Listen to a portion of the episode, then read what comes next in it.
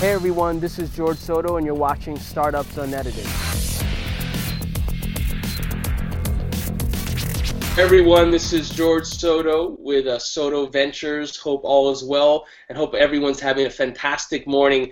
I am absolutely elated to be joined by Mark Rutherfield, who is the VP of Sales at YesWare in Boston, and my very dear friend Ralph Barsi, who, Ralph, now you're running global sales development at ServiceNow in the Bay Area. Is that right? That's correct.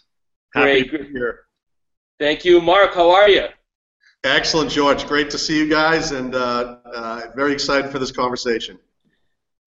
Fantastic. So, you know, today we're going to really be talking about leadership, of course. However, how do you empower and inspire our reps to be great? You know, Ralph, we've talked a lot about, you know, the notion of really being a mindful leader, mindful manager. You know, before we get into that, why don't you just kind of quickly give the audience a quick background on yourself? Sure, happy to. I'm Ralph Barsi. I oversee the global sales development organization at ServiceNow. Today, that's comprised of about 100 people in 7 offices around the globe. I am based in the Bay Area, here in Silicon Valley. I've been in sales for about 23 years now. Half of my career has been spent as an individual contributor, and the other half has been spent building and leading sales development teams in particular. So that's a bit on my background personally. I've been a drummer my entire life. I love music. I'm a family guy. I've got a wife celebrating 20 years of marriage this year, and I have 3 boys, and life is good. No complaints over here. Awesome. Mark. Yeah, I'd love to share a little bit about myself as well. So I've been in sales for over 20 years. I came over to YesWare back in September of 2015. Prior to that, headed up sales over at Zoom Information. I've been very active with the American Association of Inside Sales Professionals. Proud and honored to be have won that top 25 prestigious award.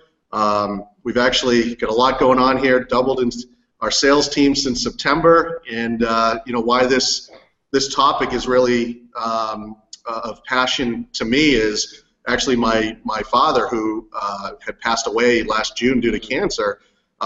He was in education for about 30 years. And I saw him go from a teacher to assistant principal, assistant superintendent, and then superintendent most recently of Ashland Public Schools in Ashland, Massachusetts. And as a kid, I used to go to his school and play basketball while he helped teachers and administrators. And I just saw the effect that he had on people that he worked with and helped that. And at his funeral, actually, there was over 400 people, and just seeing the impact that he had on people's lives, that's really what I've taken on from his leadership with my teams in sales over the years, and why I'm so passionate about leadership and personal career growth goals. And I feel that if you can get the personal career growth goals taken care of, you know, the company goals follow. So just a little background as to why I'm so passionate about this topic. Awesome. Mark, thank you so much for sharing that, and you know, of course, my thoughts. You know, what is leadership at its core? I've been asking this question now for, you know, the last year or so. I've done some content and I've interviewed some folks. But what is leadership at its core? You know, irrespective of what we do for, as a career. For me, leadership means to serve. So in the example Mark gave of his father, you know, your impact is exponential. And at your funeral and at your memorial, when you have hundreds of people there showing the impact you've made in their lives, that comes from service and being a servant to them and giving everything you've got to basically empower them in their own lives to expose their own unique gifts and strengths. So that's how I've always seen leadership. It's somebody that pulls a team towards a goal versus push them. And I think everybody's got the will within them, and it's up to the leader and the strong leader to tease that out of each individual. Now, Ralph, you know, you and I have talked about how do we actually condition ourselves as managers, as leaders of groups, to be mindful, to be service-oriented, to be in a position to serve and empower and inspire, you know, our reps or the folks that we're, you know, given an opportunity to lead or work with. You know, how do you start to do that as a leader, as that individual? Sure. So it starts from within. You first and foremost, just being mindful is about being present. It's not about you know, being anxious about the future and being uncertain about what's to come. It's not about being depressed about what has happened in the past. Instead, it's just about being present to the moment, and also with respect to the people around you that you're serving, start by putting a 10 on their forehead. You know, and giving them the benefit of the doubt. Everyone has their own story and their own narrative, and you just have to be mindful and present of what that story is, and stay in the sunlight and try to draw out the very best attributes of everyone's narrative and help them find it themselves, because a lot of people don't know that they have it. So if you're present to them and present to the moment, you can help draw it out of them. Thank you for that. Mark, what are your thoughts around that? No, I couldn't agree more with what Ralph had said. Very impressive, obviously, why he's so successful in leading his team there. I'm a big fan of basically, you know, everyone has different strengths, different areas for improvement, different personal career growth goals. I think it's really just taking the time to have those discussions to see what those are and putting together a plan on how to get there and achieve them, right? And I think as leaders, one of the things I've always tried to do is really just simplify everything we do in our day-to-day, and with regard to sales specifically, across the sales process, right? I mean, how do you just make things so repeatable across the entire sales process and just have structure and best practices in place? When there's something gray, make it black and white. You know, whenever there's an end goal in line, you know, be transparent about things. You know, Ralph had talked about being mindful and present. You know, I'm always a big fan of just being completely transparent on what we're trying to do, and then really just utilize your leadership team as well as the what I call sales dream team, and just find ways to get there together. But transparency has always worked for me. You know, transparency is a powerful topic. And what does that mean in regards to the day-to-day operations or communications of your team? And so to elaborate, you know, sometimes there are things that, you know, you sort of sit there and you say, is this something that I can share with my team? Is this too much? You know, am I going to be, you know, sort of maybe too forward or too direct with Rep A, who's maybe not doing as well? Like, how do you sort of understand what's too transparent and you know, or what's, you know, too raw or too direct? Yeah, absolutely. Oh, go ahead, Ralph. No, go ahead. I was just going to say, if you're of the mindset, George, of, you know, win-win and making sure that the outcome that everyone is after benefits everybody in the process, then it's very easy to be transparent. So, for example, you talked about day-to-day operation. You know, if the leaders are very clear and very specific in their communication efforts via email or on an internal conference call, et cetera, about, hey, we need to knock this out, we need to embrace the day-to-day grind in order to get to this outcome where everyone will win in the end, you'll get a groundswell of effort working with you towards the same common goal. And that has worked for me time and time again. I find that being transparent and exposing yourself to the outcome that you're after really helps everybody win. Got it. Mark, what's your take on it? Yeah, couldn't agree with Ralph more. And I think that, you know, I think it's really just taking the time to have the conversations on what the expectations are, right? And just really explaining why things are important, you know, showing how to do things before you can inspect and expect, right? And I think once you actually explain, share, you have the right to expect, and then you have the right to have these discussions on a more macro level on how to raise the overall performance and strategy of the team. I mean, the whole goal is to rally around the team and how can we continuously raise our game. You know, like in George, I know we've talked in previous conversations like that movie Invictus with Nelson Mandela, right? Like, how do we, that scene with leadership with Morgan Freeman and Matt Damon, like how do we all exceed our own expectations, right? And I think a lot of that is once you understand what's important to people, share expectations, you know, it really opens the door to transparency to work towards that goal, right? That's right. Absolutely. And, you know, so what I think I hear is being able to really be super, super, super clear about what the expectations are, you know, be super clear about the culture of transparency, and then being able to merely hold each other accountable for those commitments that we've made to each other. Is that pretty accurate? Yeah, absolutely. You know, when you kind of share the outcome that you're pursuing or even attracting, however you want to look at it, the universe around you will unfold and help you get to where you're trying to go. The same applies in business and in leading teams. And you know, I guess it's cliche, but it's got to be reinforced and mentioned over and over again. But you got to lead by example. Unless you're walking the walk, no one's really going to rally behind you. So you've got to put the first foot forward sometimes, and you have to do it shamelessly. You know, I love that. I really think that's one of the most powerful ways of empowering and inspiring our people, right? Being able to lead by example. You know, I had a mentor of mine, Brian Ross, who used to say, George, you can't lead people to places you're not willing to go yourself. That's right.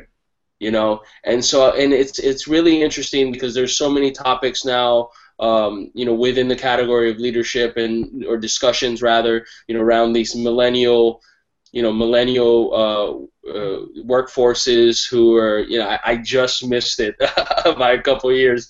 I guess I'm Gen Y or YJ, whatever it is.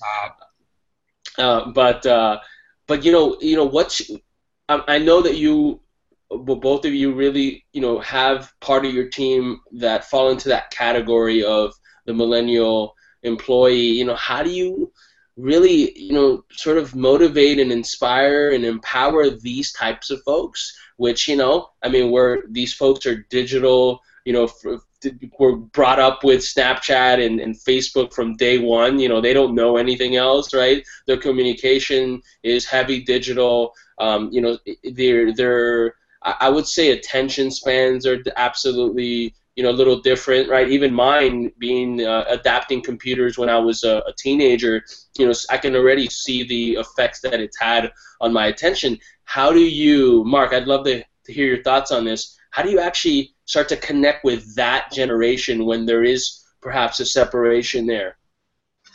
Yeah. So great. It's a great question. So I couldn't agree more with Ralph on leading by example. And I think an example of when I came into YesWare, you know, they were really using these instant message things heavily in communication, whereas I haven't done that in the past. So that was me adapting to the style of communication. But I think it's, you know, really, I think you have to share why things are important. You know, we really you know, put a new organizational structure in place, really put sales process and best practices in place from A to Z together.